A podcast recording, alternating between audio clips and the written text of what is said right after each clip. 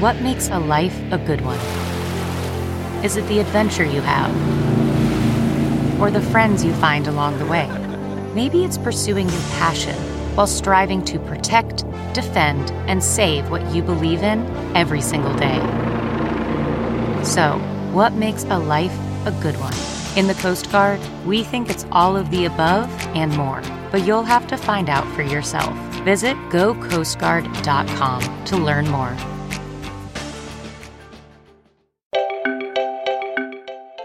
Hello and welcome to the listeners of the Victor Davis Hanson Show.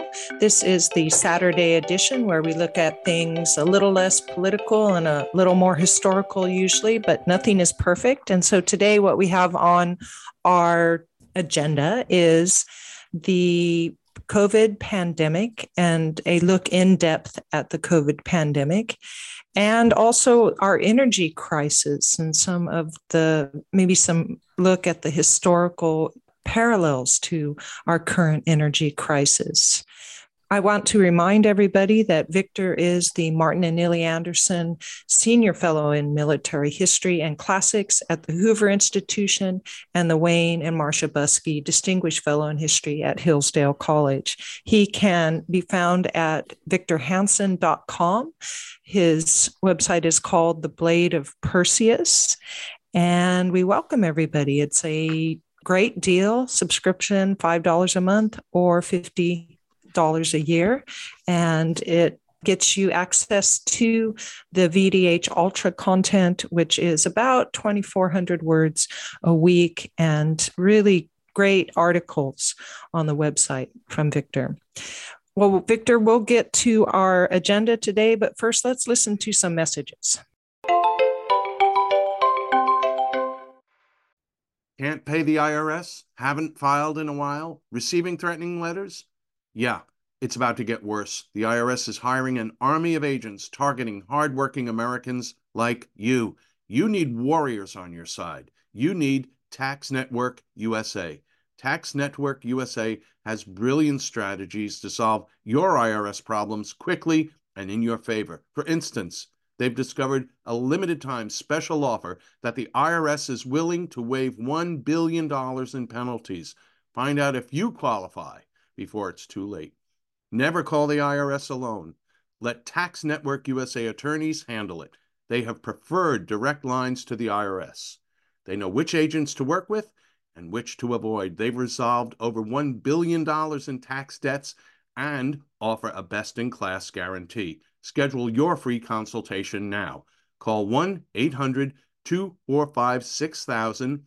That's 1 800 245 6000 or visit tnusa.com slash victor. tnusa.com slash victor. Man, that sunset is gorgeous. Grill, patio, sunset. Hard to get better than that. Unless you're browsing Carvana's inventory while you soak it all in. Oh, burger time. So sit back, get comfortable. Carvana's got thousands of cars under $20,000 just waiting for you. I could stay here forever. Carvana, where car buying meets comfort, meets convenience. Download the app or visit Carvana.com today.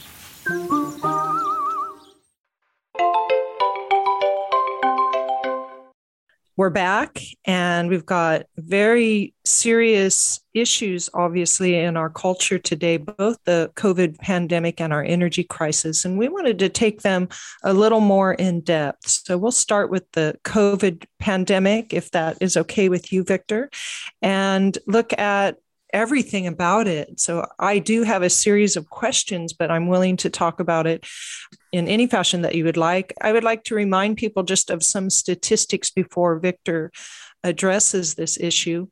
The CDC stats of average daily on all three of these things are average daily cases 99,000, average daily deaths 248 and average daily hospitalizations at 4393 and that was as of yesterday. So those are their average dailies.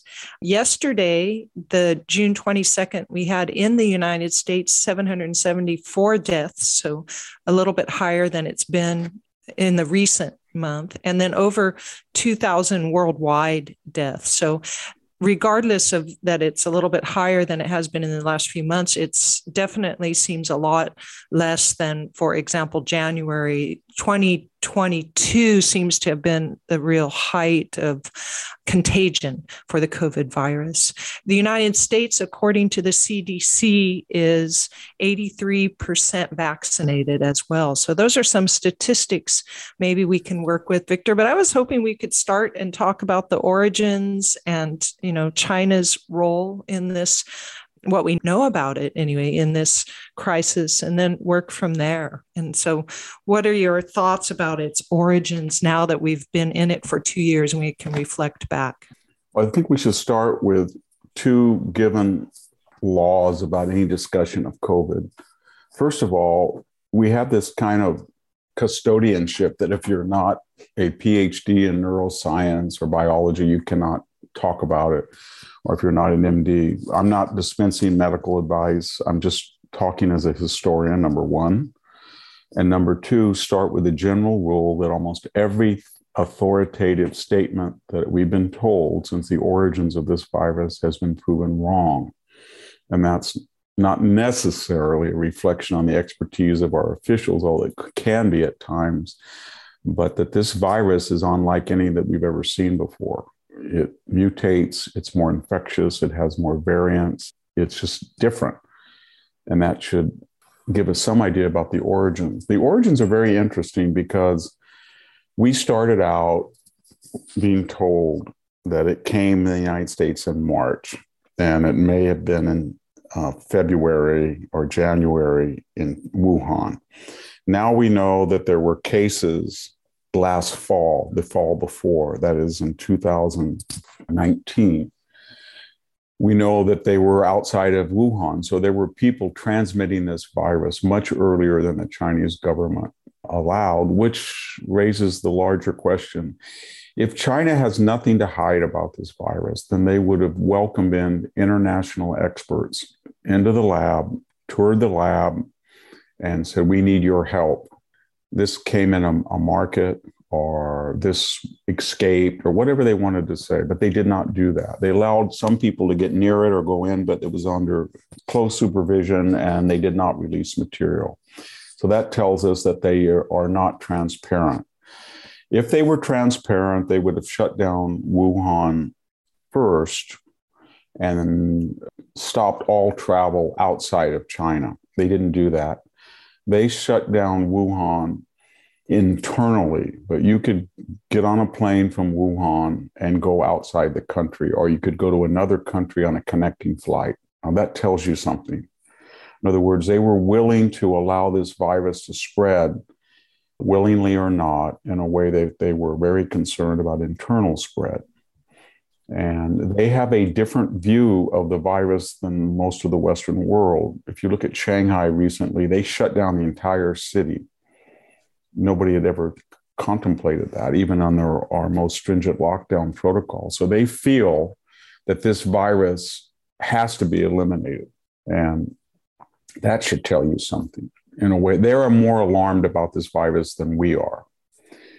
And so, why is this? Why, and I'll give you another example, why did the EcoHealth Alliance under Mr. Daszak and in accordance with Lancet, the most prestigious of all European British medical journals, why did they run an investigation of the Wuhan lab, go over there and seek the authorization of the Chinese for a very limited censored inquiry, and then come back and say that it was not engineered at the lab. And then since then, almost every member of that task force has either had to renounce their investigation or has remained quiet. And now that is a discredited effort. So put all this together, and I think it's pretty clear that the virus did not occur from a pangolin or a bat. So the virus probably came out of this lab, and it was a gain of function effort. And we know that because that activity was going on because we were funding a small part, but not a big part. I've read things where they've said things along the following well, this virus targets older people. and saves the young and it, it mutates more and it's more infectious and therefore they were experimenting with a type of weapon that would target older people maybe at their own population i don't believe any of that not so what i'm suggesting to you is very likely given the literature that this virus escaped from a very poorly secured lab and it was a product of gain of function research, whether to combat a biological weapon or just to investigate about the nature of viruses or to create one. I think that's pretty clear now. And that is a tragedy because that has taken almost two years to make that statement or longer. We could have known that in March of 2020, and then we could have operated on a different premise. And so, bottom line, the origins of COVID 19, the virus that causes that, were kept from the world public and the scientific community for almost two years. Yeah, and it has killed over a million people in the United States. It's killed over a million people. So, well, Victor, what have we learned about the disease itself? And I know that this is personal to you because you've obviously had COVID twice, and this last one has been a pretty hard hit. But based on your, you know, observations of the press, obviously, and you're not an expert at all in it, but what have you learned about the disease itself? I've learned not to believe any official authoritative statement. So I got two Moderna shots. And when I got them, I was told that it had a 94% efficacy rate against the then current strain. And it probably did. But no one really said this strain is going to mutate and we have no idea what we'll do. In other words, Pfizer and Moderna gave these authoritative statements and they said there were minor side effects. So we start there. And I had minor side effects. I do have an immune problem that I've had with mastocytosis that causes inflammation and other problems, but I've had that under control for years. So the second shot, I was very, very ill. I had a high temperature for three days. Uh, I have a member of my family who took the Pfizer who got some very bizarre side effects I know people have had. Second thing I want to say is that this idea that we were told early that these were sort of analogous to the flu shots. This new RNA technology was greenlighted. Maybe it was, I have no problem that was greenlighted because that first variant was killing people and it did stop that. It did. So it did a wonderful thing.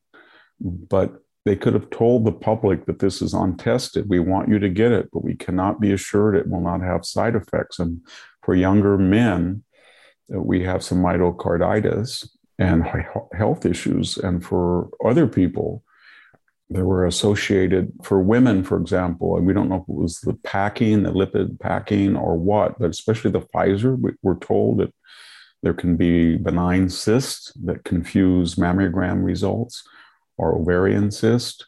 For some children that have some special needs, there can be something like a epileptic fit temporary. We don't know how long the effect. So that's the first thing to remember.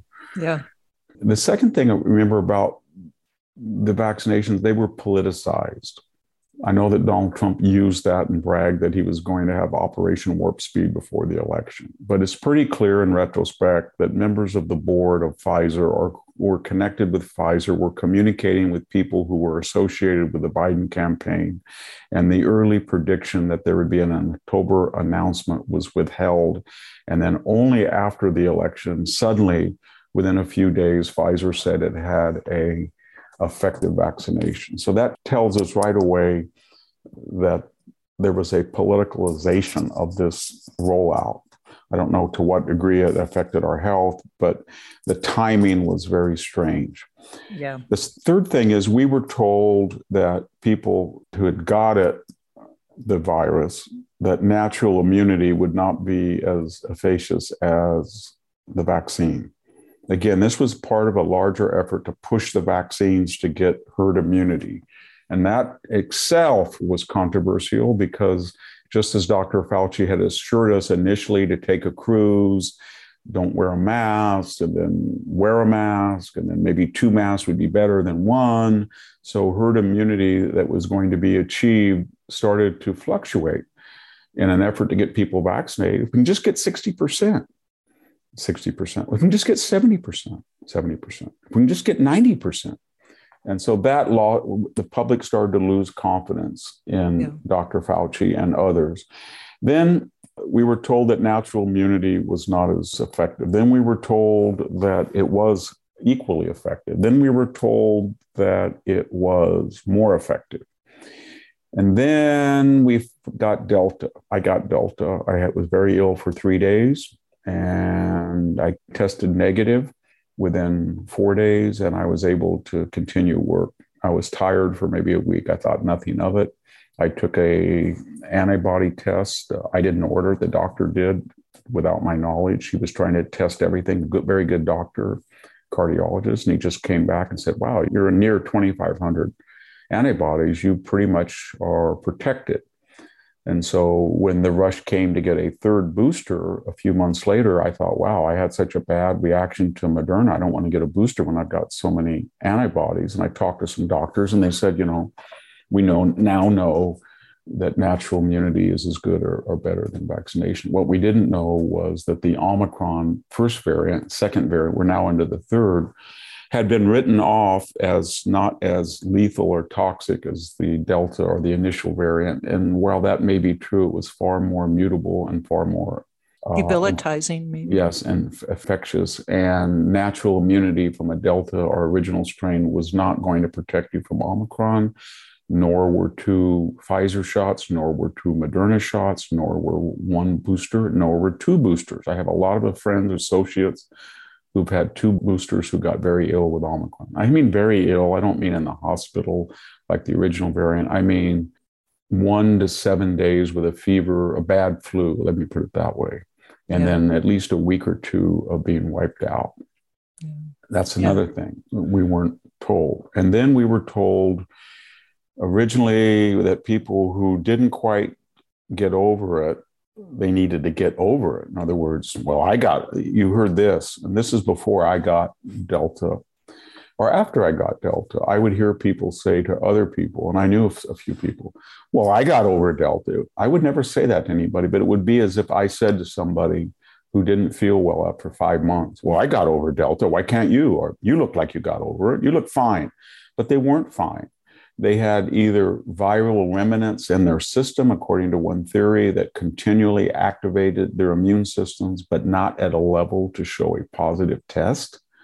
Maybe they were weakened remnants themselves would not cause, or they reactivated a prior herpes virus or Epstein Barr virus that was stimulating the immune system, or the initial infection had done something to the immune system in such a way as other viruses didn't do, but it would create a post viral fatigue caused by a continued, sustained, and unnecessary autoimmune response. And so suddenly we began to hear about a year ago, or even earlier, people who said, I got over COVID, but I am wiped out. I got over COVID, but I still can't taste or smell. I got over COVID, but I have neuropathy. I got over COVID, but I've got rapid heartbeat. I've got over COVID, but I've got stomach issues. I've got over, and you name it. And yeah. they were all elements depending on one's own prior health, prior comorbidities. They were all, it seems to be indications of an overactive immune system. And we didn't pay attention to it. Now we know that we're into the third or fourth strain of Omicron, that Omicron is far more infectious, that no level of vaccination or prior non Omicron immunity can protect you from it. Yeah. Getting an, a prior Omicron or a fourth or third booster can perhaps stop you from being ventilated or going in the hospital. There's some value there, yeah. but it's not going to prevent it prevent you from getting it. And everybody is getting Omicron. And we have no idea if you get this Omicron, and I got it on May 2nd, to what degree you're going to have immunity 30 days, 90 days, 60. I've been reading everything from 90 days to a year.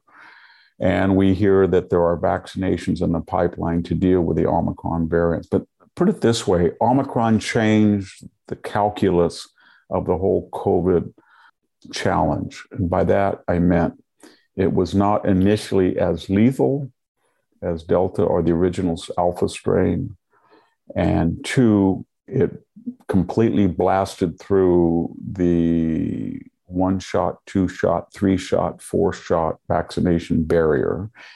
And so that made a dilemma because people were starting to talk of Omicron as almost a booster shot. In other words, they said, well, it's not going to get you that, not going to put you in the hospitals. The hospitals aren't going to be overrun. You get Omicron, you're sick for four or five days, and then you've got immunity as much as you would for a shot. So we dropped the lockdown, which I think was wise. We dropped the mask, which I think probably wise.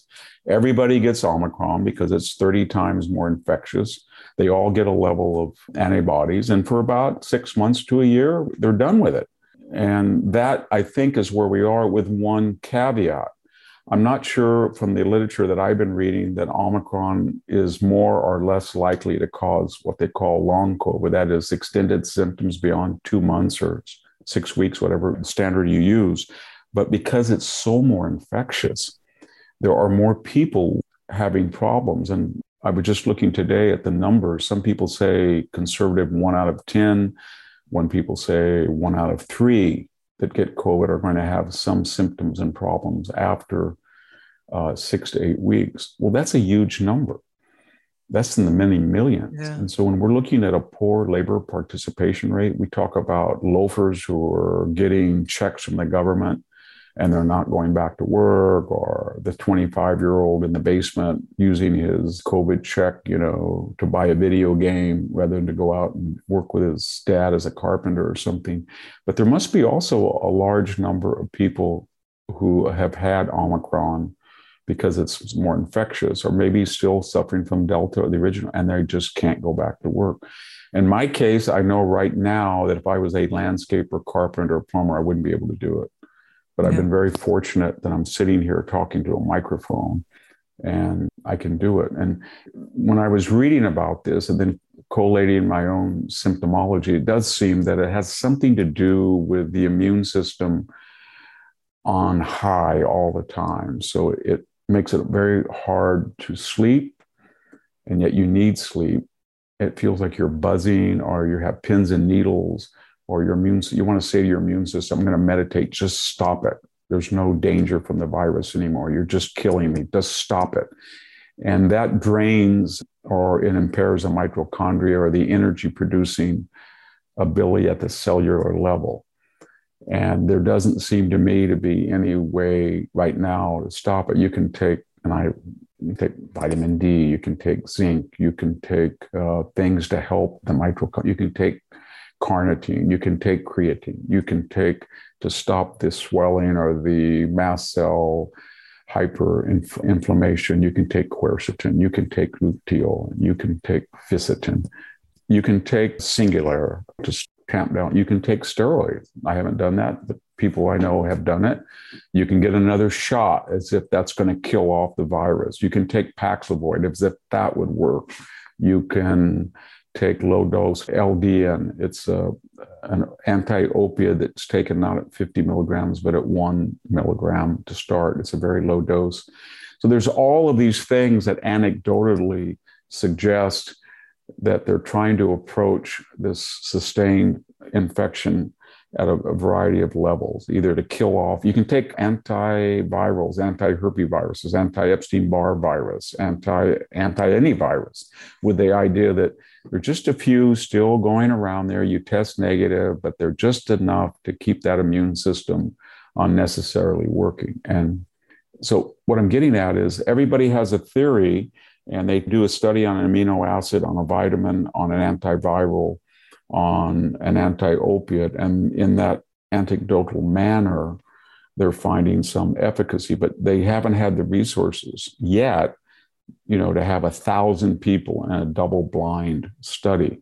Yeah. So if somebody has long COVID, we don't have really any answer to it. We don't. Moment. It's tragic. And, you know, right now, I think there's a hospital, Boston Hospital, in association maybe with Boston University or Harvard, is running a big study on Niagen, Tru Niagen, which is a form of niacin supplementation. The idea that it would create nitric oxide and it would help at the cellular level. There's some people who are doing MitoQ, creatine, anything. There are people approaching the problem from you're not creating enough of the vital vitamins or amino acids or the stuff that the cell needs to give you energy because it's being drained off to run this stupid immune system that's hunting for nothing yeah. but it's it's killing you so yeah. or i shouldn't that's a metaphor it's making you sick so therefore we're going to supply it faster than it can be used and then you won't have the symptoms. And finally when you have plenty of it the old immune system finally some gets slapped around and it quits. Yeah. Maybe in you know three months six months nine months but we're not going to let it do damage to you in the meantime because we're going to like shove coal into the engine faster than this thing can burn it off. That's one theory. So there's a lot of studies going on but yeah. we don't have an answer. But in the meantime in the I meantime, it, it seems like a person who has comorbidities would probably I mean, if I had comorbidities, I would bank on the side of a booster myself. But I don't. I, I yeah, I think had I not had Delta, I probably would have taken a booster. But I don't. I, I don't know because there's going to be somebody listening out there that says, Victor, I took two boosters and I'm sick as a dog. Yeah. It's so anecdotal. We don't want to, we're not doctors, we're not scientists. We don't want to either advise people to take things or try to give diagnoses or prognoses. So I'm not going to do that. I'm not no. going to have somebody say Victor Hanson was giving false information on his podcast. Yeah. So I don't have an answer. I'm just saying, I'm just trying to be an observant historian yeah. and, and look at the literature. And I've been reading a lot of the literature. I try to read an hour a day. And it does seem that if you do get the vaccinations and the boosters, you have a less likely chance to end up on a ventilator. But what we have to be very careful is something along the following that somebody 70 years old, let's say with an obesity problem and diabetes, gets two shots and two boosters and still on a ventilator, and then somebody who's 40 in pretty good shape with no vaccinations then says, I got over COVID in five days and I didn't get vaccinated, and he's on a ventilator. So, yeah. your own state of health in my case, I think the good news for me was that I was exercising about an hour a day, whether a stationary or a regular bicycle, and, and swimming and walking. And I had lost some weight prior to that. So I was in, for person 68, pretty good shape if you look at my blood test and, and cholesterol and heart. The bad thing for me was, as I said, I've had a problem for a long time with with an overactive immune system yeah. And uh, the other thing was, I think this is very important, and this is just anecdotally that a lot. One thing we haven't discussed is viral load, and so I think I, am not going to endorse or condone masks, but if you're in, obviously around people that have it, a mask, an N95 mask. I don't know about the others. I think the others are not going to do much, but that's just my own opinion. An N95 mask properly worn is going to help you or some type of air circulation blue light system is going to help you. But the key is viral load. Yeah. So I know that I went for a whole year out on the farm and I didn't go very much. I did everything on Zoom. And the air, if I went on an airline that was empty, if I went to speak, uh, it was you go into a place and you do it by Zoom. And the last year, I should say from January until I got ill, I'd say I was at 15 to 20 open occasions where I was speaking to 200, 300, 500 people. Usually, the event organizers, as part of your contract, will have you sign books, do a photo op, do a VIP reception, do a regular reception, go to dinner, give your talk, and maybe do a podcast or be available afterwards. So it could start as early as three o'clock and end at 11. And in that period, you could be hugged or shake hands with three to 400 people. Yeah. That's viral load. And yeah. you're flying somewhere and you're missing a connection and you have a 17 or 18 hour day to get there. And I had a lot of those. And that's how I got ill. I came right from one of those events. And 36, 48 hours later, I had COVID. So I think that's very important for people. That's not a, my opinion. That is pretty much scientific consensus that each person's uh, immune system is able to fight off a particular million number of virus, vira, you know what I mean? But at some point it gets overwhelmed. It can't kill them fast enough. And if you keep, yeah. These are what's very brave about people in the ER or in the COVID wing, yeah. doctors, nurses that are just being saturated with infectious viral particles. And the mask will help some, the protective equipment will help some, the vaccination will help some. But at some point, if they're up there 14 hours a day and they're stressed seeing people die, their system is going to have, it'll be porous. Yeah, exactly. And then, and then they get overwhelmed. And once you get overwhelmed, uh, and that's, I think, what happened to me. Because over the last two years, there were periods where I could feel that something was going on. You know, if I was teaching a class, I, I, was teaching at places or I, I, was giving, you know, a seminar. I was, I was sitting on a plane next to somebody who, you know, some people are weird. They just keep coughing and they open their mouths and say, don't worry. I don't think I have COVID. I'm going to get tested when I get home. They say things like that to you. And, but you feel like you're fighting it, but you fight it off. Yeah. And if you're not sleeping, and, and I can tell you that once you get this stuff, the long COVID for me, if I had one night of seven hours or six hours, I think I'd get over it in two, two or three days. But just being buzz, it feels like you're in a bath of Alka Seltzer, buzzing. You're you're anxious, and I'm not an anxious guy. I'm pretty mellow. So this was new to me at 68. All of a sudden, wow, I can't relax. I'm my I got neuropathy. I'm buzzing. I can't, and you can't sleep. And yeah, the more melatonin or natural supplements you take, the worse you feel because you still don't sleep. I haven't taken sleeping pills. I've tried some other short-term stuff, and it doesn't work. So, what I'm getting at is be careful about the viral load, and that doesn't mean go into a lockdown or anything. It just means take normal precautions around people because you, the American, we know enough about some of these prophylactics and some of the medicines after you get it. We have ways that you can keep out of, keep off a ventilator, and that wasn't true with the original six months of this epidemic. But we don't have ways to ensure that you're, you know what I mean, yeah. Victor, let's take a moment for some messages and then come right back to discuss more and even about social media. I think what we've learned about social media in yeah. this pandemic. Yeah. And I know that your central point is is that the human body has hundreds of millions of forms and everybody's unique. And there are some small trends that we can identify that may help people but everybody really has their own course to take with covid so far. We don't have quite the understanding of it as we have perhaps of the common flu and that kind of thing. But let's listen to these messages first and then we'll come right back and hear more from you on the covid virus. Have you heard of cancer fighting foods? The American Cancer Society discovered diets rich in fruits and veggies may actually lower, lower your risk of cancer. Hopefully, you hear this and run to the store for five servings of fruits and vegetables every day. If not, you should consider adding Field of Greens to your daily health regimen. Each fruit and veggie in Field of Greens was doctor selected for studied health benefits. There's a heart health group, lungs, kidneys, and metabolism groups, even healthy weight. What your body needs is found in each scoop of delicious Field of Greens. Will Field of Greens prevent, treat, or cure cancer? No, but it's so powerful, it promises at your next checkup, your doctor will notice your improved health or your money back.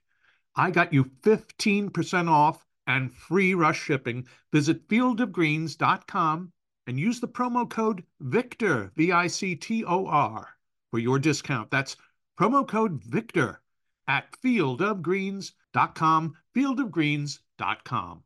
CarMax is putting peace of mind back in car shopping by putting you in the driver's seat to find a ride that's right for you. Because at CarMax, we believe you shouldn't just settle for a car, you should love your car. That's why every car we sell is CarMax certified quality so you can be sure with upfront pricing that's the same for every customer. So don't settle. Find love at first drive and start shopping now at CarMax.com.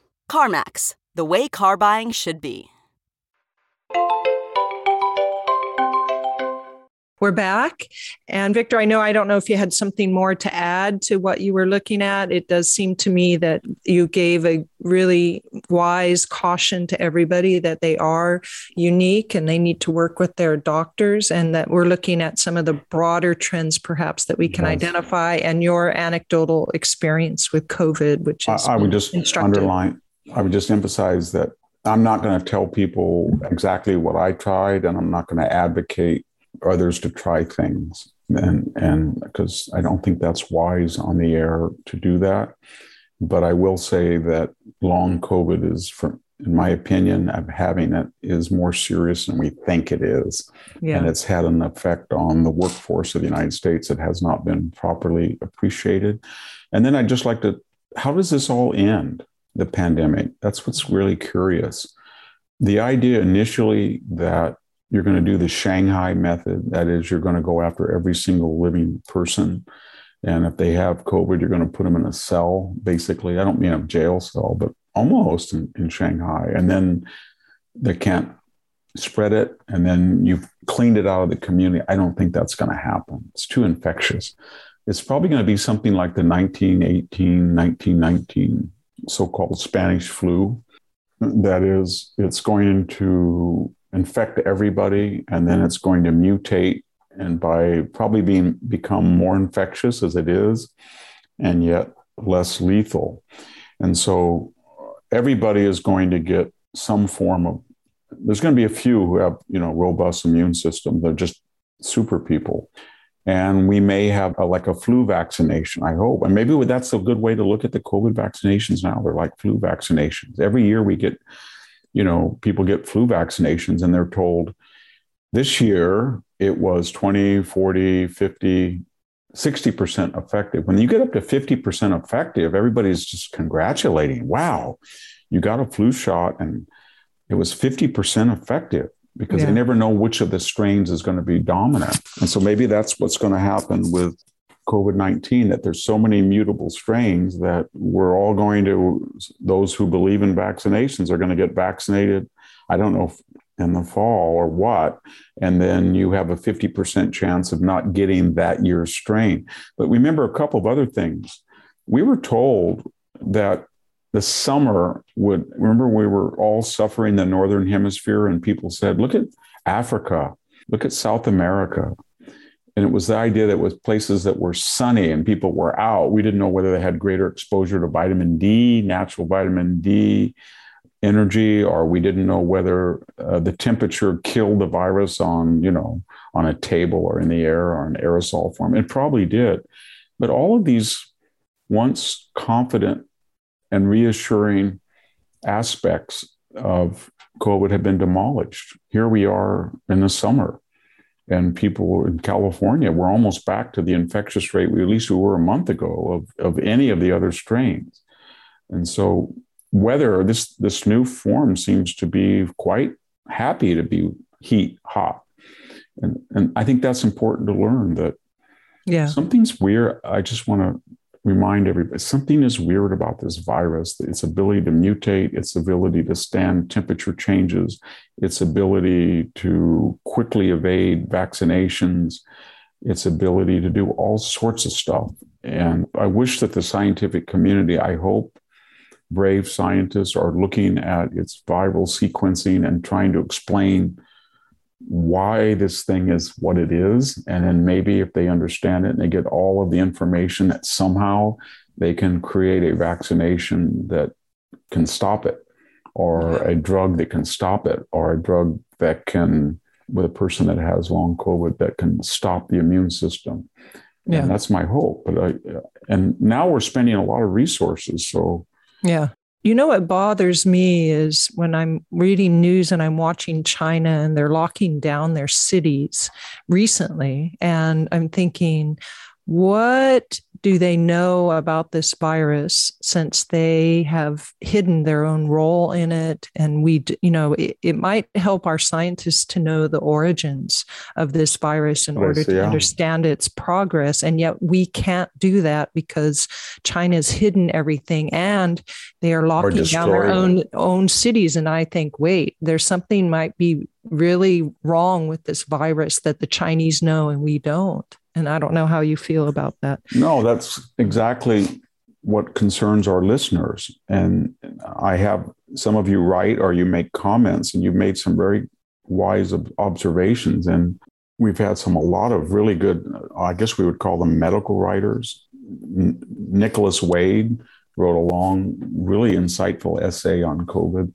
And their point is this since we don't have the information fully about the virus, as you point out, we have to ask ourselves as lawyers fundamental legal questions, not legal, but analytical or logical questions. If it was just an accident and it might have been embarrassing, or if it was just a bat, why wouldn't China release the information? Were they afraid that they were doing gain of function and they stumbled on some avenue of research that had potential strategic uses and they didn't want to share it? Or were they afraid that they would find some type of research that they shouldn't have been engaged in and that would be incriminatory? We don't know. But the fact that the people who were engaged in the research, we have some of their names and they're not around, they're either locked up or they're dead or I don't know where they are, but they're not available and the fact that the Chinese government has forbid information to be released, and the fact that people were locked down at Wuhan very early, but they were not locked down flying into Milan or San Francisco. Yeah. All of these things are just circumstantial, but they're so numerous that they build a circumstantial case that China has something to hide.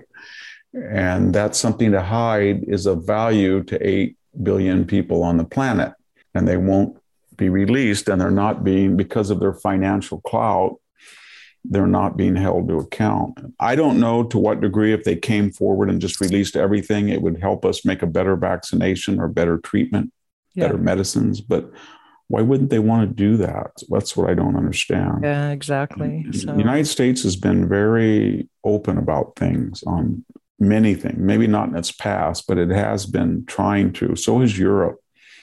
And you can go online and you can read all sorts of research projects that are open, everybody but China. Yeah. Yeah the known unknowns, as they say. Okay, Victor, the last question on the pandemic I have is how has it changed or has it changed our perception of social media? And I know that your website, you have your own materials published to social media or posted to social media.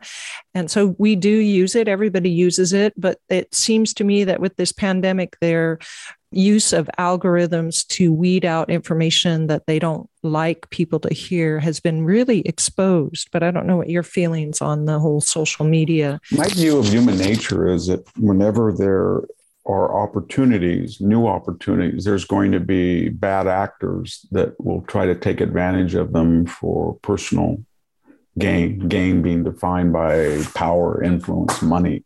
It's just natural to the human condition. So when these when there was a national pandemic and and people were terrified and they still are of it. I, I mean that literally, Sami. I see people who on a plane, I was on a plane two weeks ago, and there was a person sitting next to me with a plastic guard and an N95 mask and gloves. And she said to me, I hope this doesn't bother you, but I'm not going to get COVID because one out of three people get long COVID and I can't afford to. And I had no problem with that. But it shows you the level. She had little mm-hmm. plastic, you know, disposable gloves on. And she didn't care that I was looking at her. And I didn't mean to be rude. I was just curious, but curious in a way that was none of my business, obviously. But what I'm but what I'm getting at is that it's changed people. So when you didn't have social interaction, and people were not out there, especially children. It's very important for child development to see a person's face and associate a smile, a grin, a grimace, a bad look with a type of social situation. So a child learns that when he puts his muddy hands on the wallpaper, the mother looks at him, mm, you know what I mean, with a frown, yeah. and they associate that. But when you have none of that association, and people are wearing masks. And I, I mentioned this before in a podcast when I went to the bank and a young bank teller told me that she was terrified because she reads in the paper about all these bank robberies or smash and grabs and they come in with masks and she said look everybody has a mask on how do i know that there's the criminal and we know criminals take advantage of that yeah. and then when you're not out trying to be reassured by people and i think the whole george floyd hysteria that followed it was force multiplied by covid the lockdown and then when you have these lockdowns, people take advantage of it. And so social media did just that. Yeah, they do. They they become judge, jury, and executioner. Suddenly they decide if somebody says hydroxychloroquine. I haven't taken hydroxychloroquine. I have never advocated that people do. I have friends that have taken it for other reasons, lupus or autoimmune diseases, and I get mixed information. For some, it, it, acts like a prophylactic. For others, it lessens the effects, and for others, it does nothing. It is a regularly safe drug. I've taken it, my precursor of it, when I was in my 20s, when I went to Egypt, chloroquine for malaria. Yeah. It didn't work. I got malaria, but and the social po- media though yeah, distorted things. Yeah, they if I were to say take it, then I would probably be banned. And so there's been a demonization. A lot of it had to do with Donald Trump, that if he ivermectin or chloroquine, hydroxychloroquine that was associated with him or his supporters. And even though there were studies that said in some cases they had some utility very early on, people demonized that. And then that censorship extended to, you know, communication. And because this yeah. communication, we haven't really solved this question, and that is when we use the phone and call up somebody, if I call you Sami and on my cell, I were to say, hey, I've got long COVID. I think I'll try hydroxychloroquine. You said, oh, okay, that's okay to do that. Or if, but if you write a letter, that's okay. If you write a letter to the editor, but somehow these people who are controlling this method of communication, written social media, decided they were not a public utility and that yeah. they could censor expression, even though there were no alternatives to them. And even though if the government said, hey, your internet signal is going through our space, our public space. And if you're going to use our public space, you're going to be subject to the rules of the Constitution. And they didn't do that. And so we. Well, maybe now that Elon Musk is buying uh, or might buy Twitter. I know he's back and forth on it, so he may not too. But I think um, and he's and that's might convince the Democrats that they might want to assure. And Devin Nunes is Truth Social, the Trump the yeah. Trump platform. There's going to be a lot of competing platforms, and that's how the American yeah. that's the American way. But that's another problem with this. I think the rioting of 120 days had something to do with the lockdown. Taking this wonderful economy of December uh, boy, if you go back and look at GDP, unemployment, border crossings, foreign policy, just go back and read the headlines from November, October 2019, and then look at it in July 2020. I mean, that lockdown that was supposed to be three weeks, flatten the curve, that led to an array of social, economic, cultural, military, political disasters. Yeah. And we took a beautiful economy and ruined it. We took a beautifully yeah. controlled border finally and ruined it. We yeah. took a stable foreign policy and ruined it. We took an energy independent nation and ruined it. And yeah. so I'm not trying to excuse Joe Biden and the people around him, but I think that force multiplier was the virus and the reaction to it. It made people go a little crazy. Yeah. It made everybody something that they're not. And yeah. I don't think we've ever quite gotten over it. And yeah. And, and maybe we can turn then naturally here to that energy crisis that you just referenced that may have been augmented by the COVID crisis as well. I don't know, but I wanted to look at it and see, you know, your thoughts because now we're seeing here in California six and seven dollar a gallon gas. And I know historically, when we see the main energy or the main foodstuffs going up at that extreme rate. So, for example, the French Revolution, we usually look at the cost of wheat and bread went up and an exorbitant for them inflation and that usually we say that fired some of the belly of the french revolution as did the rationing and the dearth of goods in the russian revolution in 1917 and even in smaller incidents in the United States, well, not smaller, it's just as big, but different types of incidents that are not necessarily revolutionary, but they do change society extremely, like the Great Depression in the United States. Is our energy crisis right now, or it seems it is going to bring something possibly, but I was wondering your thoughts on that gas and the energy crisis that we're suffering from right now.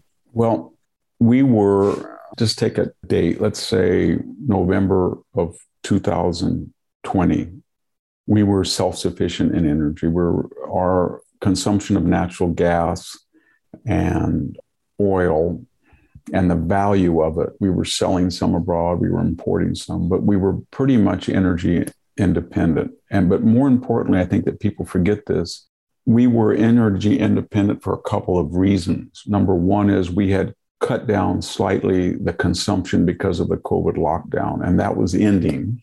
And B, we were so confident about our energy independence that we were really working fast on, say, the Keystone XL or encouraging frackers to take more risk, even though the price had been low because of the decreased demand. But we were in a position, maybe within a year or two, to get up to 16 million barrels. And so we took that, and it was almost the perfect storm. Put it this way if I, Victor, was in charge of US energy policy in January 21st of 2021, and I wanted to destroy the energy sector in the United States in the sense of making us energy dependent and to really shock the middle class and defeat of vicious inflations, I would have done the following. I would have immediately canceled the Keystone XL pipeline that gave us a million barrels from Canada. I would have immediately put ANWR, the Arctic refuge, off limits immediately. And that would have anywhere from 300 to 500,000 barrels capable. I would have immediately canceled all expansion of offshore drilling. I would have immediately canceled all new leasing on federal lands. I would have immediately, immediately gone to lenders and said, I just think, you know, you're not green. And we're, the government's going to be behind these equity and green initiatives that force corporations to be more civic minded. So I don't want you to be aggressive and or even helpful in lending capital to frackers and horizontal drill. And then I would have said to the public, under my watch, we're going to end fossil fuel. Are you talking about all those things Joe Biden did immediately yes, after he took office? Okay, so he basically, I couldn't have done a better job than he did, causing energy crisis. But my purpose was to get gasoline up in California at 680 a gallon. Yeah. And he says the Putin price hike I remember, and I double checked on February 23rd, the price of gas in California was about 460 a gallon, and now it's dollars. So about 55% of the price had already occurred when the Ukraine war started. So we're now rendered, we're a very strange place in American history. We're basically saying we don't like filthy, dirty, hot gasoline and diesel fuel. We have a lot of it. And so look where we are now. We have deliberately curtailed a resource which, if you combine coal, natural gas, and oil, you can argue we had the world's largest reserves. If you believe that we live on village Earth, global community, planet, all of us on Earth, then oil is fungible. So, how Venezuela takes out a barrel, how Russia, how Saudi Arabia, it affects the world community. If you believe the United States has the most strict environmental laws, and I do, then why would you think that you would not take a barrel out for use, but you would go to Venezuela or Iran or Russia or Saudi and encourage them to do it. And that's yeah. what we're doing. Yeah. And then if you look at the geopolitical aspects of that strategy, why would you criticize the Saudi royal family vehemently, as Biden has, and then beg them? Why, before the Ukraine war, would you beg Vladimir Putin to pump more oil? And we did. And that, I think, had a role in the Ukraine war because, in his way of thinking, they're not going to deter me if I go and try to do a Thunder Road takeover of Kiev.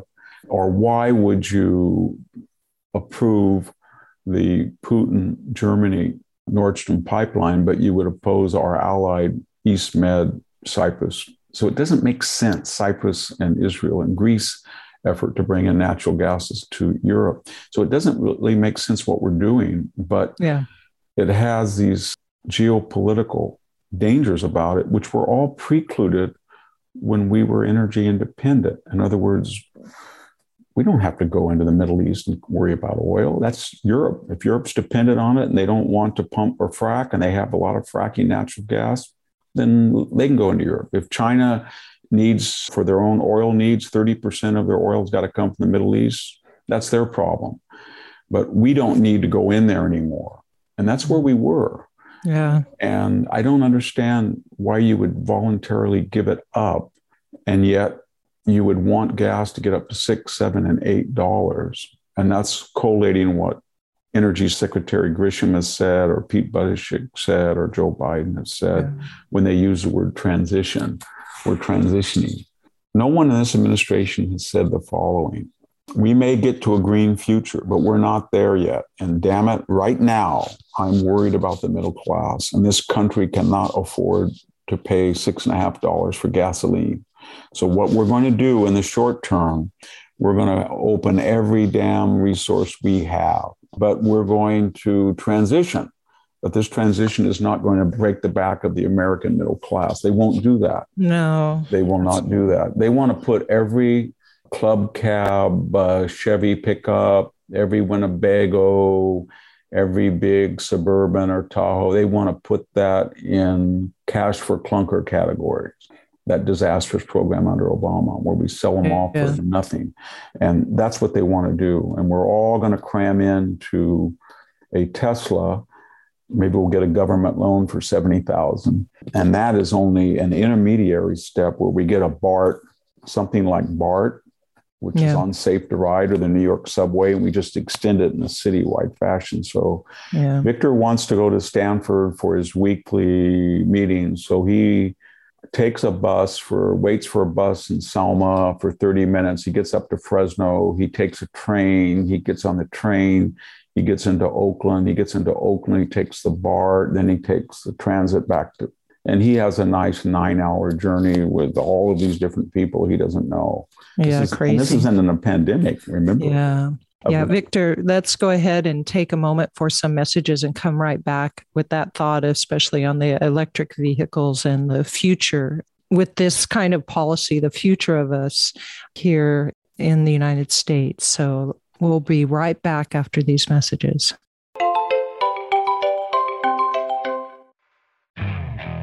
Okay, picture this. It's Friday afternoon when a thought hits you. I can spend another weekend doing the same old whatever, or I can hop into my all new Hyundai Santa Fe and hit the road. With available HTRAC, all wheel drive, and three row seating, my whole family can head deep into the wild. Conquer the weekend in the all new Hyundai Santa Fe. Visit HyundaiUSA.com or call 562 for more details. Hyundai, there's joy in every journey. That's not just the sound of that first sip of Morning Joe. It's the sound of someone shopping for a car on Carvana from the comfort of home. That's a good blend. It's time to take it easy, like answering some easy questions to get pre qualified for a car in minutes. Talk about starting the morning right. Just like customizing your terms so your car fits your budget. Mm-mm-mm. Visit Carvana.com or download the app to experience car shopping the way it should be convenient, comfortable. Ah. We're back. And Victor, I know you were right on a thought about the way that the left hopes we might live, but how very, speaking of inconvenience, how very inconvenient it would make anybody who has a middle class lifestyle. These people that are voting for these, the policies of the left seem to think that everybody lives like they do, and most of them have enough money to get around these problems. You were just on, you know, they want us to live in these middle and lower middle classes to have lives that are almost not even livable without the energy that we need to help our middle classes. Everybody should remember there's a general rule with the left. When they advocate a policy, it's the policy that is driven by two considerations. It's directed at some people they don't like, which is the American people, the middle classes. And B, it's intended to apply to the people they don't like, but not to themselves. If you remember that, it explains everything. Gun control, but you know, I have a security person at my Presidio house. Or I live in Piedmont, but I have a security patrol that's armed, but you can't be armed. Teachers' unions are great, charter schools are bad, but my kids don't want to get near either one of them. So they're going to be at Sacred Heart or Castilleja. I'm speaking in reference to the Bay Area. Water transfers are terrible. They're unnatural. We don't need any more dams, or but we need Hetch Hetchy because San Francisco and the Bay Area is in a very unnatural place. Shouldn't be there. It's, there's no rainfall or, or no snow melt to sustain that population. And you know we need to have decriminalization and defunding the police and stop this punitive incarceration. But you know, I'm in a neighborhood where we're pretty safe. That's how they think. And they're very dangerous people. They have this idea as it relates to energy. I'm John Kerry. I need a private jet to make sure that you are in a train. I'm Barack Obama and I have a 2,000 gallon plus propane tank. So I got mine and I'm going to have a really nice energy third mansion, but you're not. You're going to have solar panels, and if it's windy or something, you know, we're going to ban natural gas from new homes, and we're doing that in the Bay Area. Yeah, new homes cannot have natural gas heating or cooking in some city ordinances. So it's really strange what they want because what they want for us is what I lived in Europe almost three years, and I can tell you when you live in an apartment building, as most Europeans do, and then when you want to go places, you either have this little cramped car that nobody can fit into. If you get in a wreck, you're dead.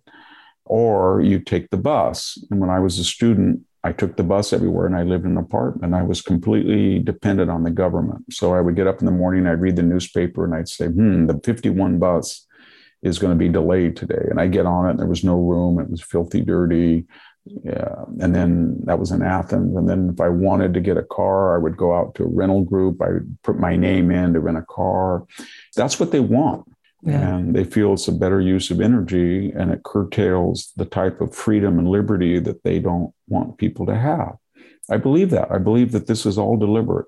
But I also think that their voters are this upper middle class that when the, all those policies come down, it tightens their lives up a bit, but doesn't disrupt them. No, and that they're voting these people it in. Keeps, it keeps people off the freeways. It keeps the riffraff out of the gas station. Yeah. It keeps uh, the roads safer because there's fewer people on them. Yeah. And I think that middle class soccer mom is one that Donald Trump, in as far as voters went, had trouble with. And I think those are the type who don't see, you know, the greater half of the population are not living in those conditions and are even worse off in a way that nobody would ever want to live. And they vote these left wingers in. It does. The moral security. When I drive from Fresno County into Santa Clara County or San Mateo County, where I work. I have an apartment. I have a, a transition psychologically that occurs right about two thirds of the way in. And it works like this I don't see farm fields anymore. Okay. And I don't see big factories. And of course, there's no oil wells. And sometimes, you know, in the vicinity of Coalinga, there's oil wells not too far from my commute route little bit south. But when I start to get into the San Jose megalopolis, I start to ask myself, does anybody here know when they go to the whole earth or they go out to where the food comes from? Have they seen it? Is there a prune orchard? Is there a vineyard? Is there a lettuce field nearby? No. Does anybody who's driving and filling up and they've got hybrids, when I park at the Stanford parking lot, it's not yet all Teslas, believe me. Does anybody ever see an oil well? Do they ever go up to Richmond and see that refinery and all those tankers coming in from places like Saudi Arabia or Alaska? Or do they ever go out to Bakersfield, Elk Hill? They ever do that? No. They go to downtown Los Altos or Palo Alto and they look at granite counters or they look at refrigerators. Do they ever know where a granite mine is or where it is? So my point is this is that all of that stuff comes in. When I come in on the commute, I always look at trucks.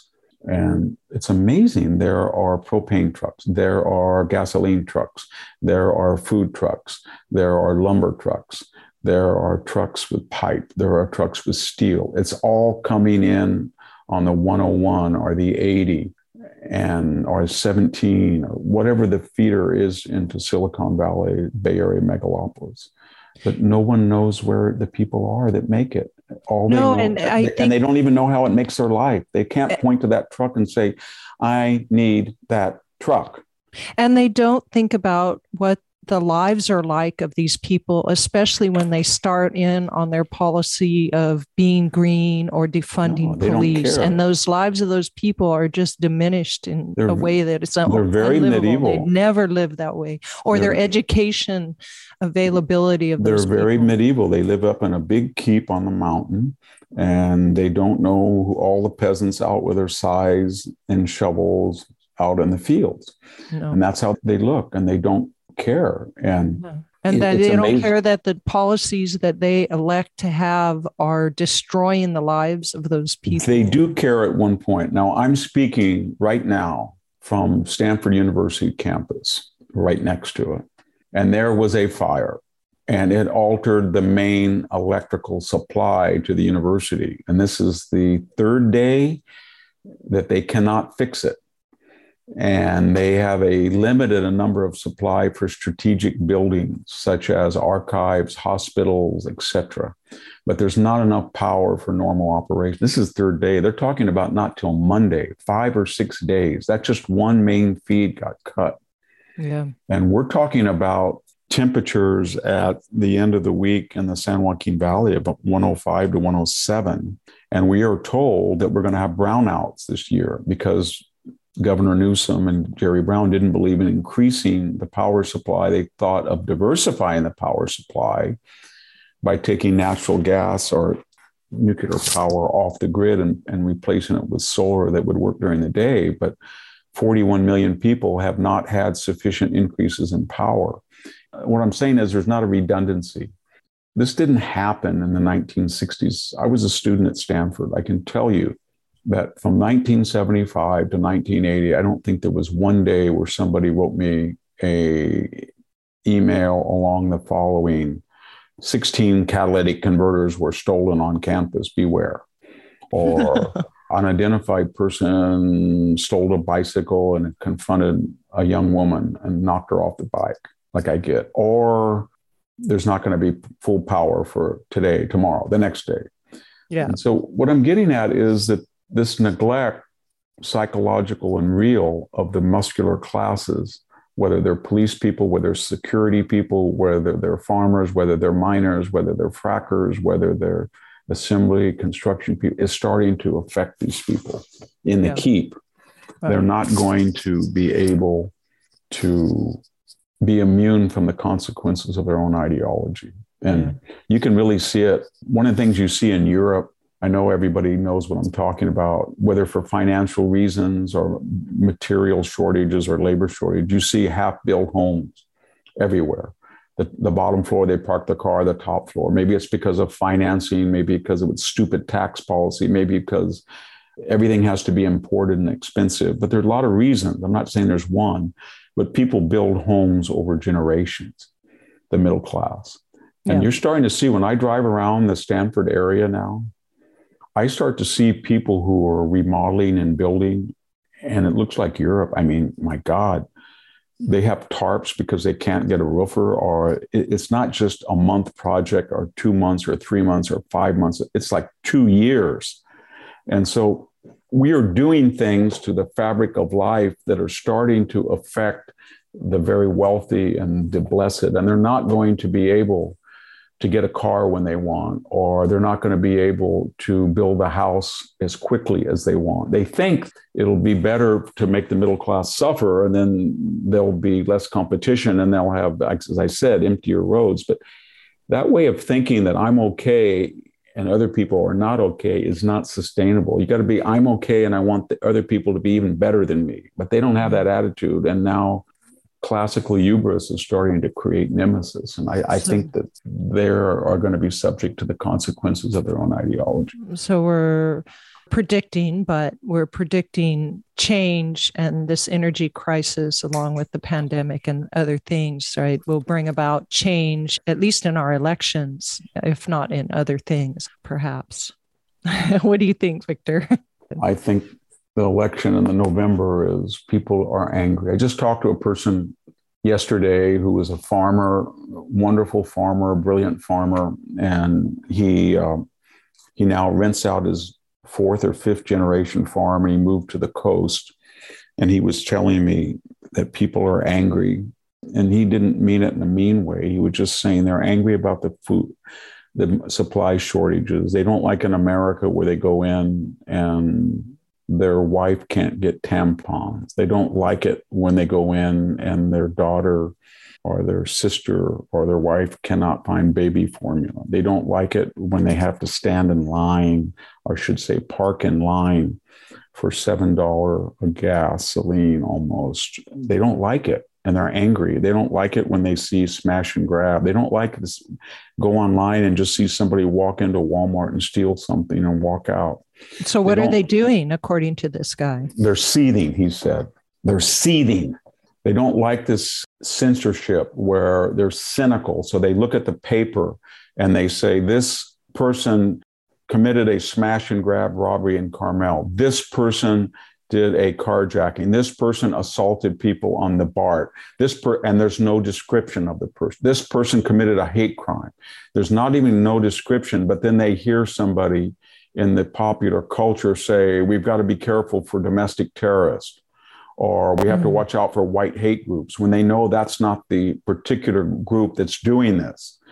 Yeah. That and they get angry that they will not say the truth that African American males are committing crimes not commiserate with their representation in the population and hate crimes and interracial crimes and all sorts of crimes have spiked since the George Floyd and they want the data and they want to know why and they want honest descriptions. So did your friend this ordinary guy have a prediction of what people are doing or did he see something that with this seething I mean they're seething we know all these policies He are- was worried about it he was, he was worried about worried. it okay. because he thought it was going to have a direct effect in the midterms.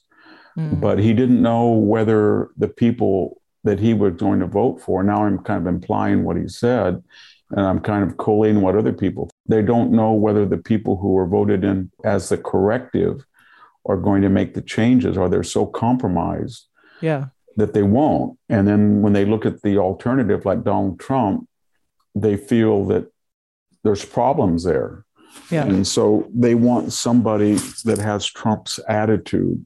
He wants yeah. to really drain the swamp and shut down the border and make it legal only immigration and stop crime and be energy and independent, independent and be deterrent yeah. abroad. No better friend, no worse enemy, foreign policy. But yeah. they don't know that the Republican Party will do that. And when they see gun control, I mean, they're, they're reasonable people. And they say, you know what? I have no problem if an 18 year old has to wait till he's 21, just like he can't go in at a bar, so he can't buy a AR 15. Yeah. But if you think that's going to stop this craziness in Chicago of 800 people killing each other as it's Dodge City every night, you're nuts. Yeah. And if you're going to do that, then maybe we should say any felon who has committed a felony should not be able to buy a gun for five or 10 years. And if a felon is in possession of a handgun, then they're going to go to prison. They know that if you say that, you're going to be called a racist because you're going to say you're inordinately locking up a particular group, not you're trying to create a deterrent so that particular group does not do what it's doing to endanger its own children. Yeah. And that's what they're frustrated about, that they don't see a solution yeah. that would work. They know what the solution is, but the medicine is considered by the elites worse than the, the disease. Yeah, so far, and, but maybe yeah, things will in, change. Maybe yeah. in the midterms. Maybe yeah. in the midterms. I'm a little worried they're putting so much faith in the midterms, the midterms, the midterms, November, November. And I've been guilty of that myself. Yeah. But I'll just say to our listeners in finishing, yeah. 20 seats is not going to do it. 30 is not going to do it. 40 is not. You're going to need 60 or 70 seats pickup you're going to need almost 300 House members. You've got to send a message that is just so unambiguous. You've got to almost take the Senate. If you don't do that, I don't, I don't see any hope of yeah. stopping this madness. It has to be so huge, so unambiguous, so definitive that the left says, "Oh my God, we have destroyed the party. We have destroyed all of our power. yeah. Yeah. You've got a situation where an Adam Schiff is in such a minority in the House and so disreputable that they don't even want him on MSNBC and he has no clout whatsoever. He's not the head of any committee. And people in his party point their finger at him or AOC and say, You people did this to us you mm-hmm. so alienated the American people that we've lost all power for two years and maybe yeah. four and maybe for a generation. And anything short of that won't work. All right. Victor, we've gone way over time, yes. but this has been really fascinating. And thank you very much for all of your words of wisdom on our energy crisis and on the pandemic, the historical view of it. It's been absolutely interesting since you do so much reading on the current events and you've followed that pandemic so closely. It's been a real eye opener. So thank you very much. Thank you. And thank everybody for listening, even when I went on and on today. no, it was absolutely fascinating. So, yeah. Thanks, everybody. And this is Sami Winc and Victor Davis Hanson, and we're signing off.